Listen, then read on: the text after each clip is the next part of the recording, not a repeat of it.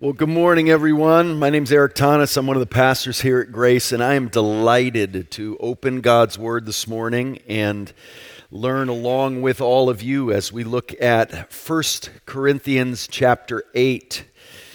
As we preach through this book that, in some ways, is written to a people that are so incredibly different than we are.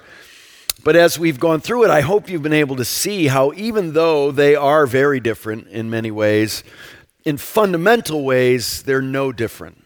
And the messages that Paul is writing to them couldn't be more relevant to our lives in our day. As we've learned from this church in Corinth that has some serious problems that Paul is seeking to address. And this morning, we're thinking about something that, in the details, most of us can't relate to. Some of you may be able to, but most of us can't relate to it. It's about whether you eat food that's been sacrificed to idols or not. Has anyone wrestled with that this week? Probably not. But we've got to realize that the fundamental point is being faithful in our context, being faithful in our circumstances, being faithful in our culture in light of what we've come out of. You see, these Corinthian believers they weren't raised in a Christian family. The, the Christian gospel here in the first century was taking root. They had come out of pagan backgrounds.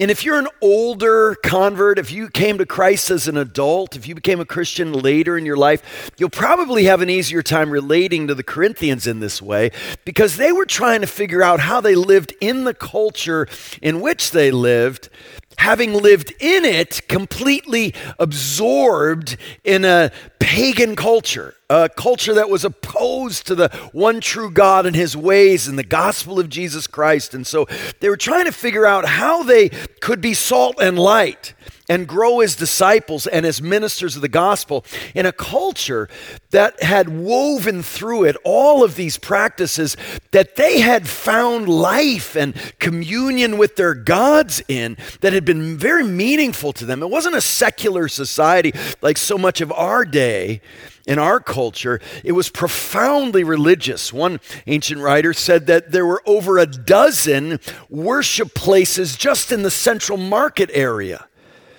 profoundly religious, woven into all areas of life. And so they're figuring out how to continue to be faithful in this. And specifically, we're going to be looking at people who are having a very difficult time applying what's true about God and true about idols, namely that God is real and idols aren't. They're having a hard time applying this to their lives in relation to this food sacrifice to idols issue. Well, we'll get into it a little bit more, but right off the bat, I want you to know that this passage is wanting us to be very tenderhearted, kind, and loving and sympathetic to people who have rules about being a Christian that you may not have.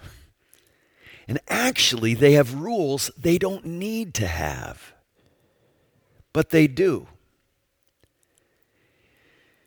You know, my mother led me to Christ when I was very young.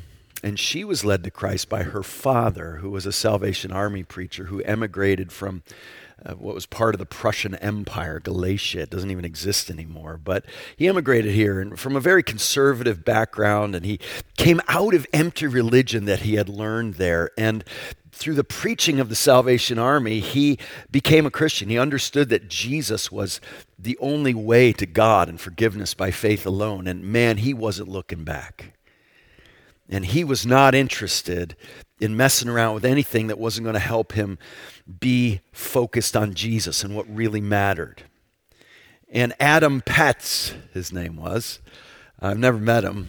I can't wait to meet him. I will someday. Uh, he died when my mom was in high school, but she loved her father, even though he was very strict. And the way he interpreted his Christian ethics was so different than I bet any of you here do. Uh, my mother loved Elvis. But there was no Elvis in the house when my grandfather was around. Now, part of the problem was my grandmother looked the other way or listened the other way when my mother would turn the radio on.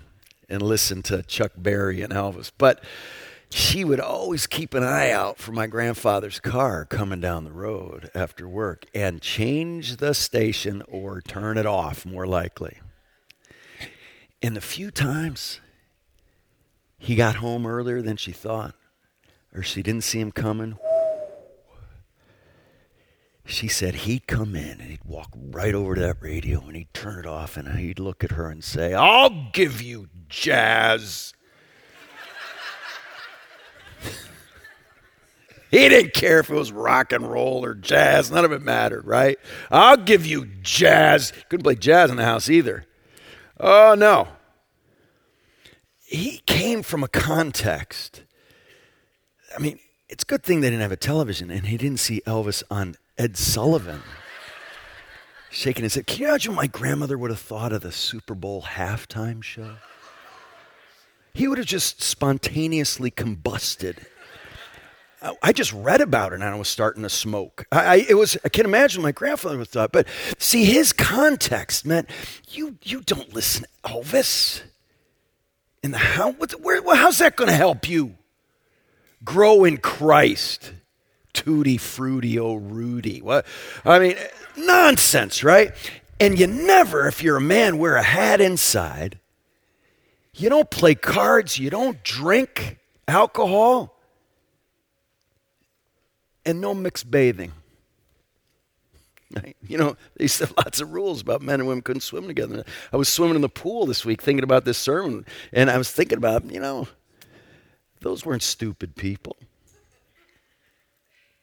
Um, you know, it's so easy to say, oh, a grandfather didn't like Elvis. What an idiot. What's his problem? Elvis is great. Well, go easy on my grandfather, all right? He wasn't stupid. He would go downtown, put a milk crate down, and stand on it and preach the gospel in three different languages, not at the same time, one at a time. he could he could fix anything, make anything. He was a character. He thought a lot of the problems in the United States can be traced back to how lame our bread is compared to Eastern Europe. Yeah, he he was on to some things, but he uh, he was an amazing man. Don't don't you judge my grandfather harshly. Um, you're going to love him when you meet him. But see, he was coming to his Christian life with a certain context, a certain framework. And this isn't something we can't relate to, is it? Don't we all come to our Christian life and seek to help others grow in their Christian life from a certain context, a certain background, a certain experience? You know, I stood here and I officiated the wedding of Carissa and Arvin Balaram. And then they went back. Carissa's like a daughter to us. And, and they went back and they had a wedding ceremony in India. And they are so intentional about being missionaries who love and embrace Indian culture. That's home. They name their kids Indian names. They and so she wanted a wedding that was Indian. But man, even thinking ahead be, uh, to it before she left, we had all these conversations late into the night because just about everything in that wedding, you could trace some sort of connection to Hindu religion. Henna on her hands. I mean, all these things, if you, if you studied long enough, you could say, well, you know, that actually started with Hindu roots. And you don't want to affirm that, do you? So, so many opinions, so many judgment calls, this tension between how do I faithfully be a missionary in a context that's so different than mine and, and, and cross all these barriers, not needlessly separating myself. When these things don't mean any of that to me. See, these things are really relevant in missions, especially, but in our day too, aren't they? Last week I met with a young man who came to Christ six months ago. He's a really good basketball player. But his whole life, basketball has been an idol. If, you, if you've never played a sport or been really involved in sports, you might not realize how idolatrous this can be. Oh, e- even more than some statue you bow down before. whether it's a fan or a, but if you're a player, I mean, this guy, he's actually wrestling. He's really good. He's got a career ahead of him. And he's wrestling. Can I even do this? Because it's been an idol for me. It's given me life in ways it never should have. It's given me a sense of importance and significance. See, that's what God does for us. But that's what idols do for us too. He's trying to figure this out. Can I be a Christian and play basketball? No, you hear that on the surface. You say, well, it's ridiculous. Of course you can. Not so fast. You know, our friend Andre, Andre Murillo, I knew him about uh, six months after he became a Christian, and he was wrestling with the same thing years ago. And, and Andre Uh, not only saw this as an idol, he had to figure out how he didn't just instinctively respond in self exalting, ugly, crush other people ways he got in a fist fight with one of his own teammates at halftime here at Biola after he was a Christian. We had a long talk about whether he should just quit. You know, he wisely said, I'm not, I'm not dating a woman for two years. You might think, come on, that's legalism. No, that's smart. He was trying to figure out how to take idols in his life and see them as God honoring others blessing things. And that's that it, this couldn't be more relevant. These people were trying to figure out how do I come out of this pagan context where I found life in these sacrifices of food to idols. And now I just act like it's just meat, it's just food. I see all kinds of stuff gets loaded in there for me. You know, you may hear a song from high school and you need to shut it off because you got high to that song all the time. And maybe guilt comes back or memories you don't want come back. Is that legalism or is that just completely understandable? And actually, on one level, wise. Well, let's find out what God has for us this morning. 1 Corinthians chapter 8. Now, concerning food offered to idols, we know that all of us possess knowledge. Now, you'll notice quotation marks around that statement right there. I think what's going on here is Paul's responding to a letter the Corinthians wrote him he plants this church five years before this, but now people are using things he said that are actually true, but they're using them in ways he's very concerned about. See, that happens, you know. Something can be true and it can be used in a way that isn't good. So, true isn't enough. It needs to be used in a truthful way. And so he's correcting, maybe he's quoting himself here that they're now quoting and asking him about. We know that all of us possess knowledge. We all understand the basic truths as believers in Jesus of the good news of Christ. But listen to what he says this knowledge puffs up, it makes us arrogant. It makes us think we're something else. It makes us think we're better than other people because we have this knowledge, which is complete insanity when it's knowledge of God in Christ, which is all about grace and it's all gift, how we can then twist that and find it as a source of our superiority over other people is completely whacked. But that's what's happening, and that's what happens in every one of our hearts with knowledge. That's a tendency, is it not? There's a reason we call a sophomore a sophomore, which means wise fool because they gain some knowledge enough to think they know a whole lot, but not enough to know how little they really know. And he says this knowledge puffs up, it makes you arrogant. But love builds up.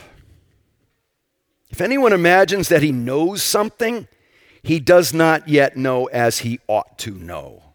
So there are ways of knowing. You can know the same objective thing, but you can know it in a way that doesn't lead to love, doesn't lead to life. It actually leads to self absorption and arrogance and crushing other people, as we'll see. But if anyone loves God, verse 3, he is known by God. See, your knowledge of God begins with God knowing you and God giving you the gift of revelation of Himself and a transformed heart and an ability to see. It's all gift.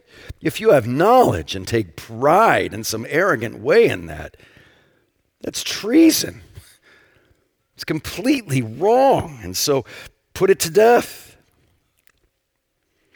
Verse 4 Therefore, as to eat, eating food offered to idols, we know that an idol has no real existence and that there is no God but one. They're quoting Paul, who was quoting the Hebrew scriptures and using it in the wrong way. He's agreeing with them. Yes, there, there is just one God. These idols aren't real, verse 5. For although there may be so called gods in heaven and on earth, as indeed there are many gods and many lords, yet for us there's one God, the Father, from whom all are all things and for whom we exist, and one Lord Jesus Christ, through whom are all things and through whom we exist.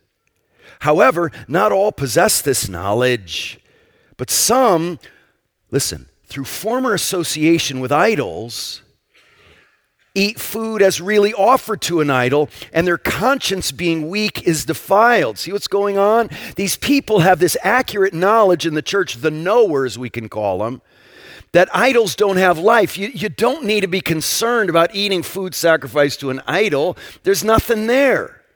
And that's true.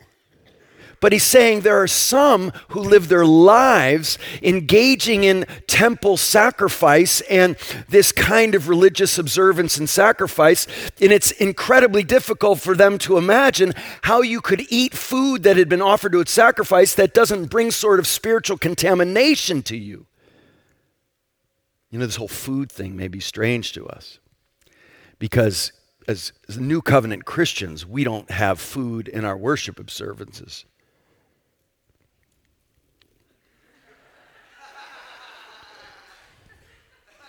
Oh, maybe we do. Isn't that amazing that Jesus takes some bread and some wine and he says, When you gather, ingest some of this food and remember what I did for you? Now, it's dramatically different in the new covenant than it was in the old, and Paul had to take Peter to task for thinking dietary laws in the old covenant still applied to new covenant believers. But food is a really helpful thing to use in worship because it's so basic to our life. It's how we stay alive. And so these pagans eh, would go to these gods and offer food and depend on them for more food.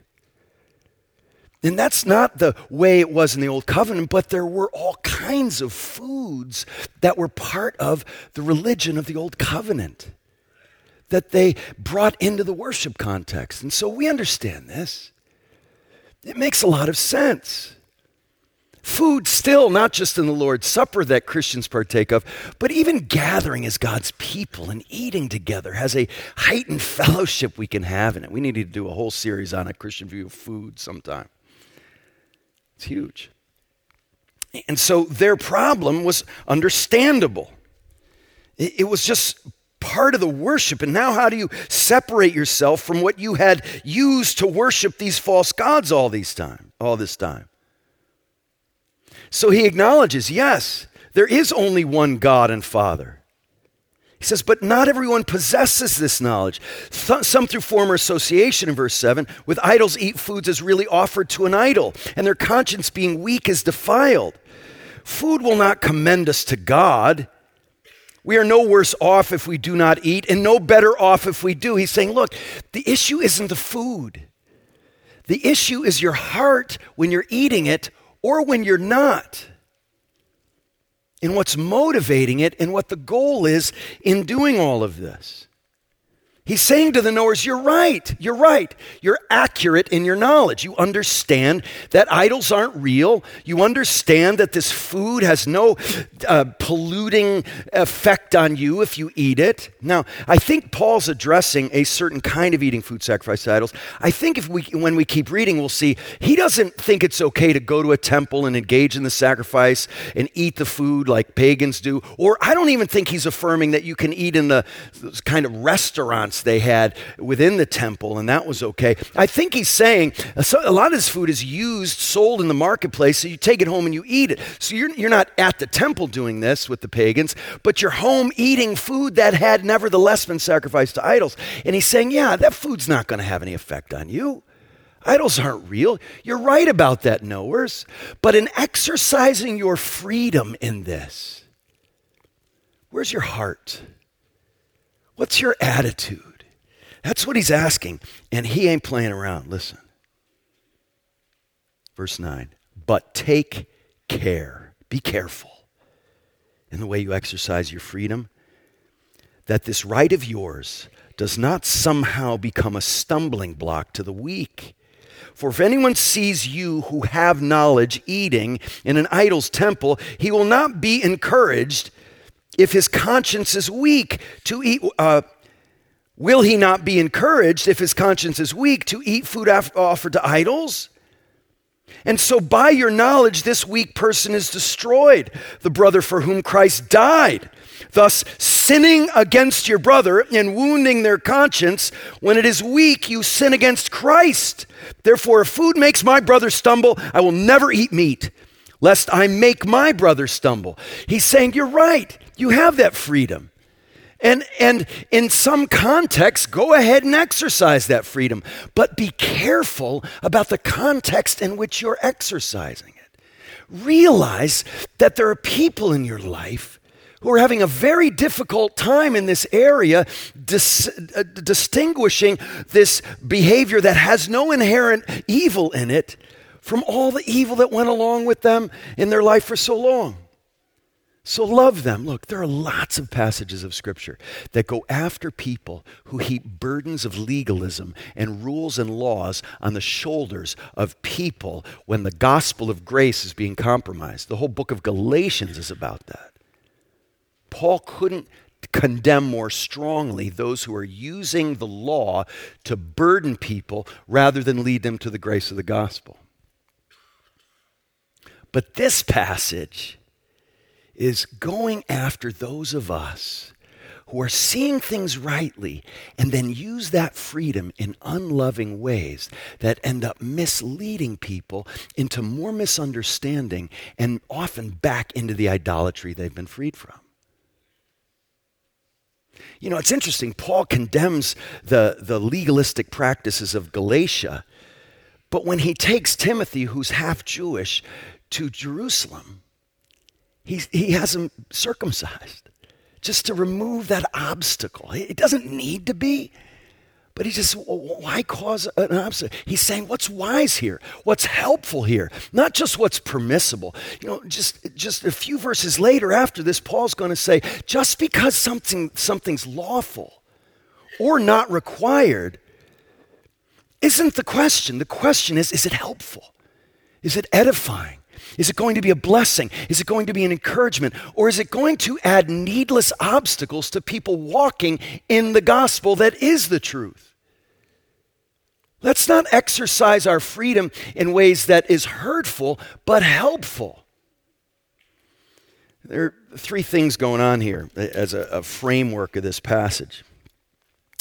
The first is what we're seeing is in verses 1 through 3, we are seeing the fundamental approach driven by gospel living the fundamental approach to this issue of how to be faithful in regard to this meat sacrifice to idol thing. How do we be faithful in light of the fact that there are knowers who understand there's nothing in that meat that's, that's inherently evil or wrong, and eating it isn't inherently evil or wrong? Objectively, that's true. But subjectively, in the context we're in, there's got to be a fundamental approach that's driven by love that's driven by building others up, not just expressing your so called rights or freedoms. And so we recognize the challenge of this still alive and well in our day. And the fundamental approach is, is that knowledge about God is not enough. Do you know demons know true things? Lots of true things. The problem with demons is not that they don't know, James says the demons believe there's one God and shudder. He doesn't say they believe there's one God and they worship or they love or they obey or bear fruit of the Spirit. See, their problem is not inaccuracy of knowledge, it's not connecting that knowledge to love and worship in obedience and fruit of the Spirit. It's not enough to have the right knowledge. It's got to have the effect of love in our lives. That's the point. So, the fundamental approach is this. And tragically, there can often be a disconnect in our lives between what we know is true and the way we actually live. And if our knowledge isn't leading to love, we've got to recognize that tragedy and do whatever we can and ask the Lord to help us make those connections between knowing the God we love and loving people the way He calls us to and loving Him the way He calls us to. You know, there's no greater example I can think of in our nation than slavery in this regard. Do you know, I bet most slave owners during slavery knew the Bible better than most of us. And would say, the vast majority of them would say, oh, yeah, I'm a Christian for sure. But there was this ter- terrific disconnect you know, it happens to be Black History Month, but it doesn't have to be for me to quote one of my heroes, Frederick Douglass. Frederick Douglass was actually born 200 years ago last week on February 14th. Do you know one of the saddest things to me about the slave experience is almost no slaves knew the day they were born. You know what that says about your life? So he made up February 14th, but we know it was 200 years ago in uh, 1818.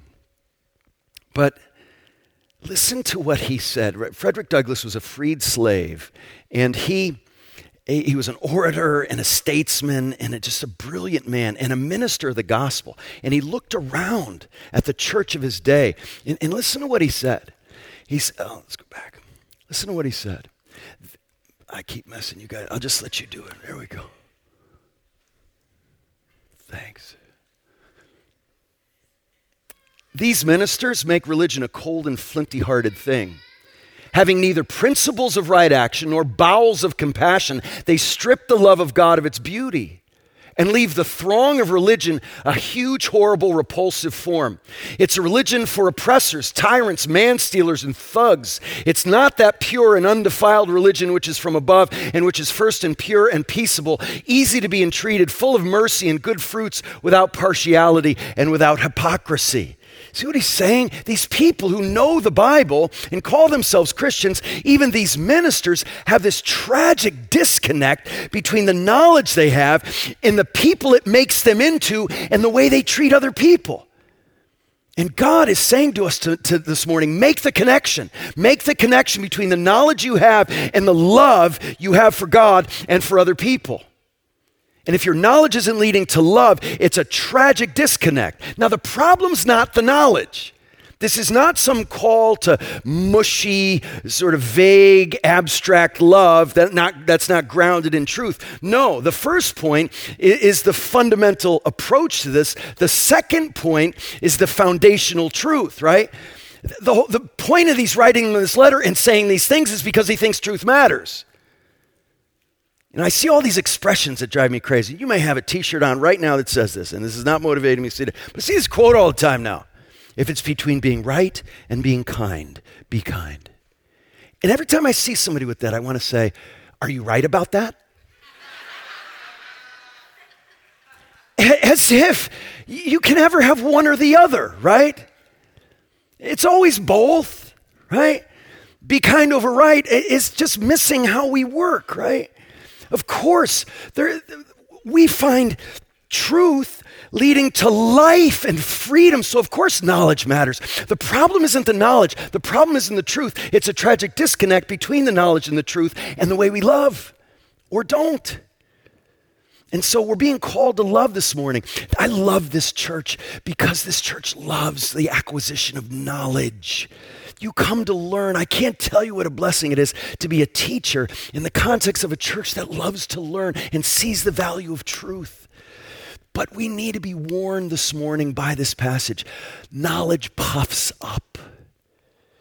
We can be so proud of being right.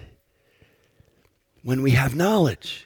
It's so easy for it to happen. We need to love righteousness and realize people need the truth because the truth will set them free, but never in a way that's self exalting. See, that's the difference between the Galatians who are using their, their law to oppress people and push them down, and what Paul is calling us to, to use truth to lift people up.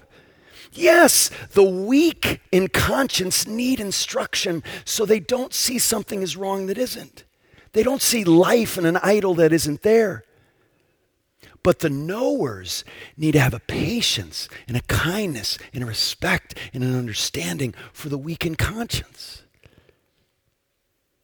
It's not either or. I don't want to miss the, the, the, difficult word to the knowers. I, I do think having right answers is absolutely essential. But what are those right answers leading us to becomes the question. Is it a way of loving? Is it leading to a fundamental way of love? So the fundamental approach is loving, uh, is loving people grounded in our knowledge, but the fundamental truth is that there's one God. And I love verses uh, uh, verses four through six starts in four. There's one God. And, and, then verse 6 for us there's one God and Father, from whom are all things. He's just quoting arguably the most important verse in the whole Old Testament for Jewish religion the Shema. Hear, Israel, the Lord our God, the Lord is one. And then he adds Jesus to Deuteronomy 6 4.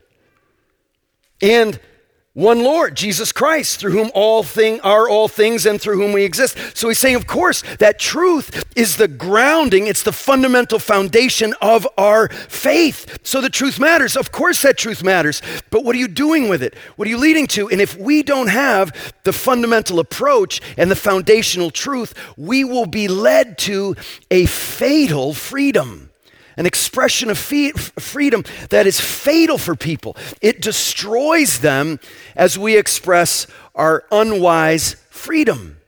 So, this foundational truth. Hear, Israel, the Lord our God is one. Do you know that that Deuteronomy 6 4 verse is followed by, do you know what it's followed by? There's one God. Hear, Israel, the Lord our God, the Lord is one. And not enough Christians know what comes next. Deuteronomy 6 5, yes, but what is it? Therefore, love the Lord your God with all your heart, your soul, your strength, and your neighbor as yourself. There's one God, right? So love grounded in that knowledge of one God. And when we know that one God has saved us through his one Son, Jesus, who he sent, we are freed to not be constrained by needless laws. But we're also freed by not having to assert our rights over other people who have weak consciences. And we can love people understanding where they are in all of this. And so we, we are different than we would be otherwise. And this fatal freedom is described as destroying your brother for whom Christ died, verse 11. That's as strong as it can be. Those are judgment day, end time realities that, that someone can face destruction because you were so arrogant in the way you asserted your truth that is actually true, but you went about it in a way that's destructive. Thus, sinning against your brothers, verse 12, and wounding their conscience when it's weak, you sin against Christ.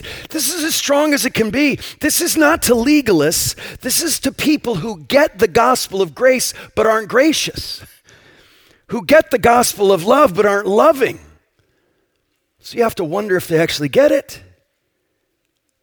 Because the Bible says this, this can't be this way. We've got to be loving people. We don't assert our freedom in all of this if people are hurt by it. Wisdom is needed in this, is it not?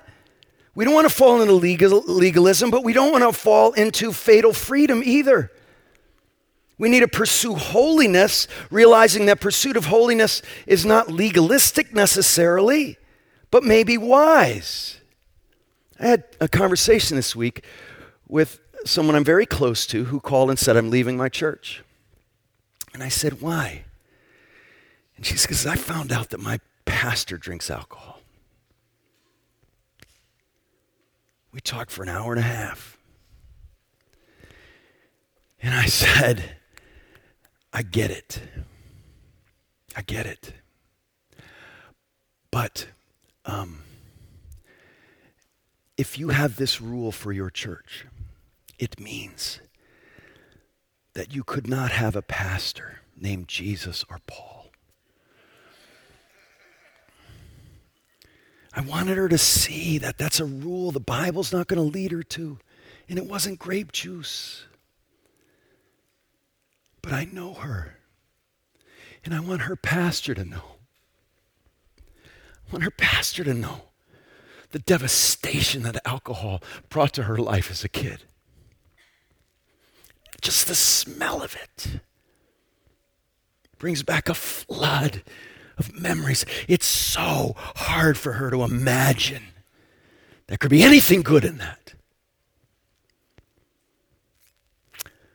I'm not saying Christians can't drink. The Bible doesn't say that.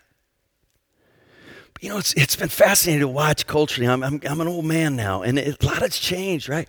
I don't think I could find a Christian who drank when I was a kid. But it seems like the pendulum has swung, and there can be such a lack of an appreciation for the devastation of some things. Now, I had to say to her, you know, um, she, she and her husband ride a motorcycle. And I said, You know, there are people who had a son die on a motorcycle.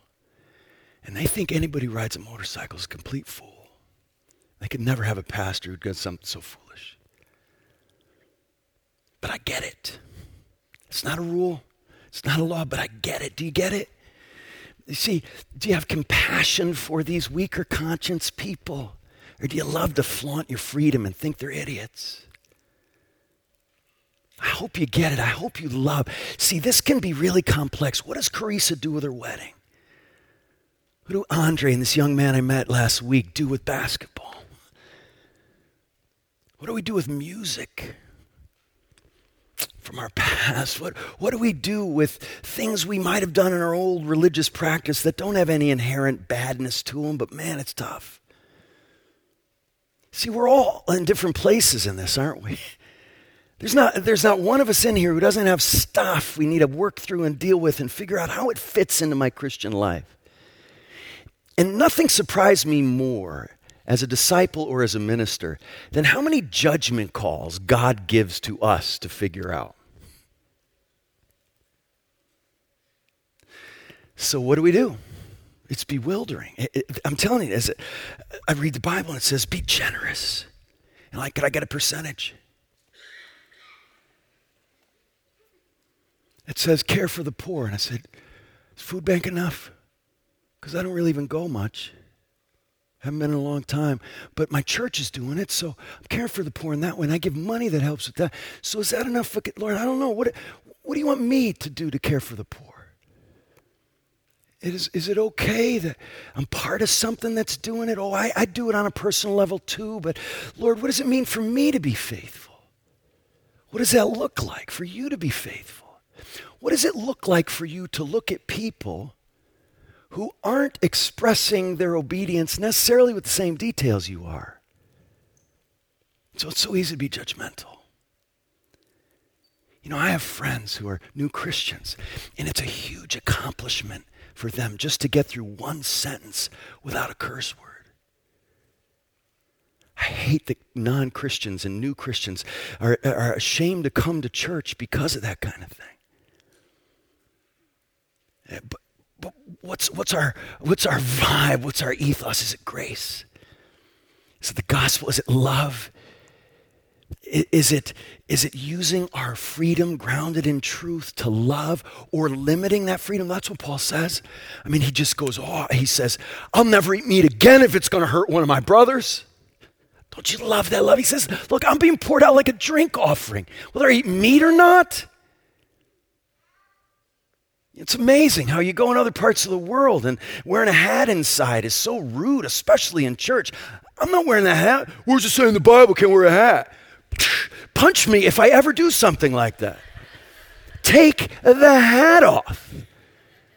It's just amazing how we just love our rights. We live in this rights obsessed society. But what does it mean? It can be bewildering to figure this out, especially when you add all of us together. But there's a simplicity in this, there's a clarity in this. And you know what it is? Do nothing from selfishness or empty conceit. But with humility of mind, consider others as more important than yourselves. Do not look out for your own interests, but also the interests of others.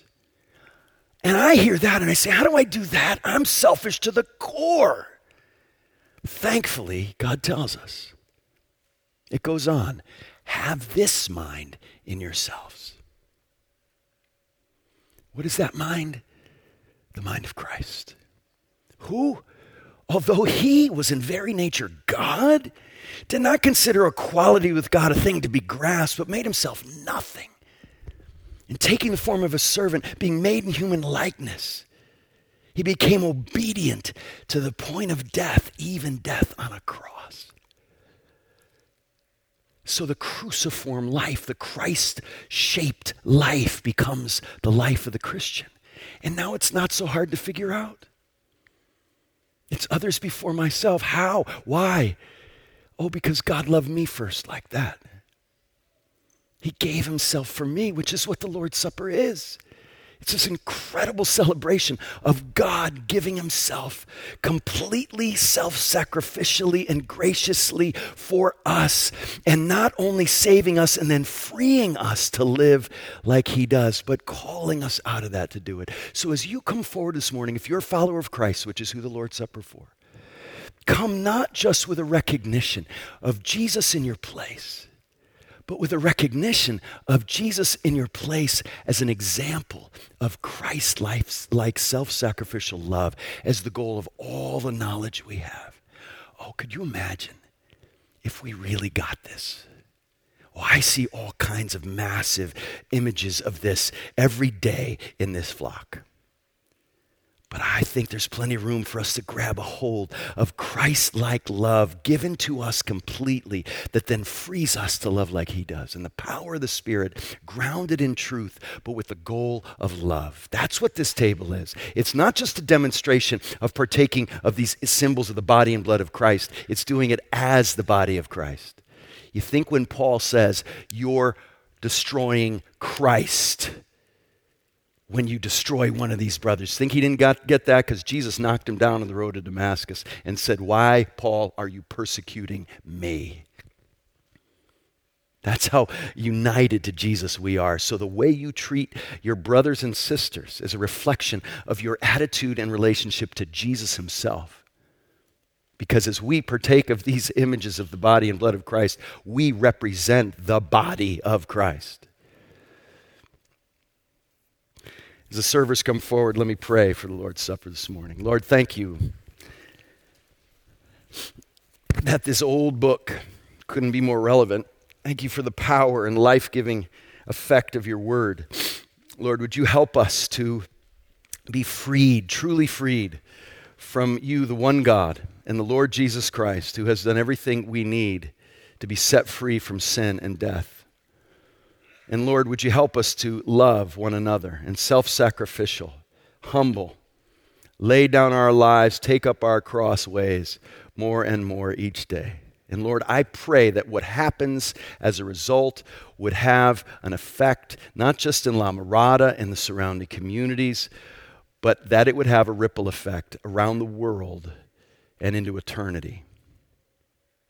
And we pray this in the name of Jesus. Amen.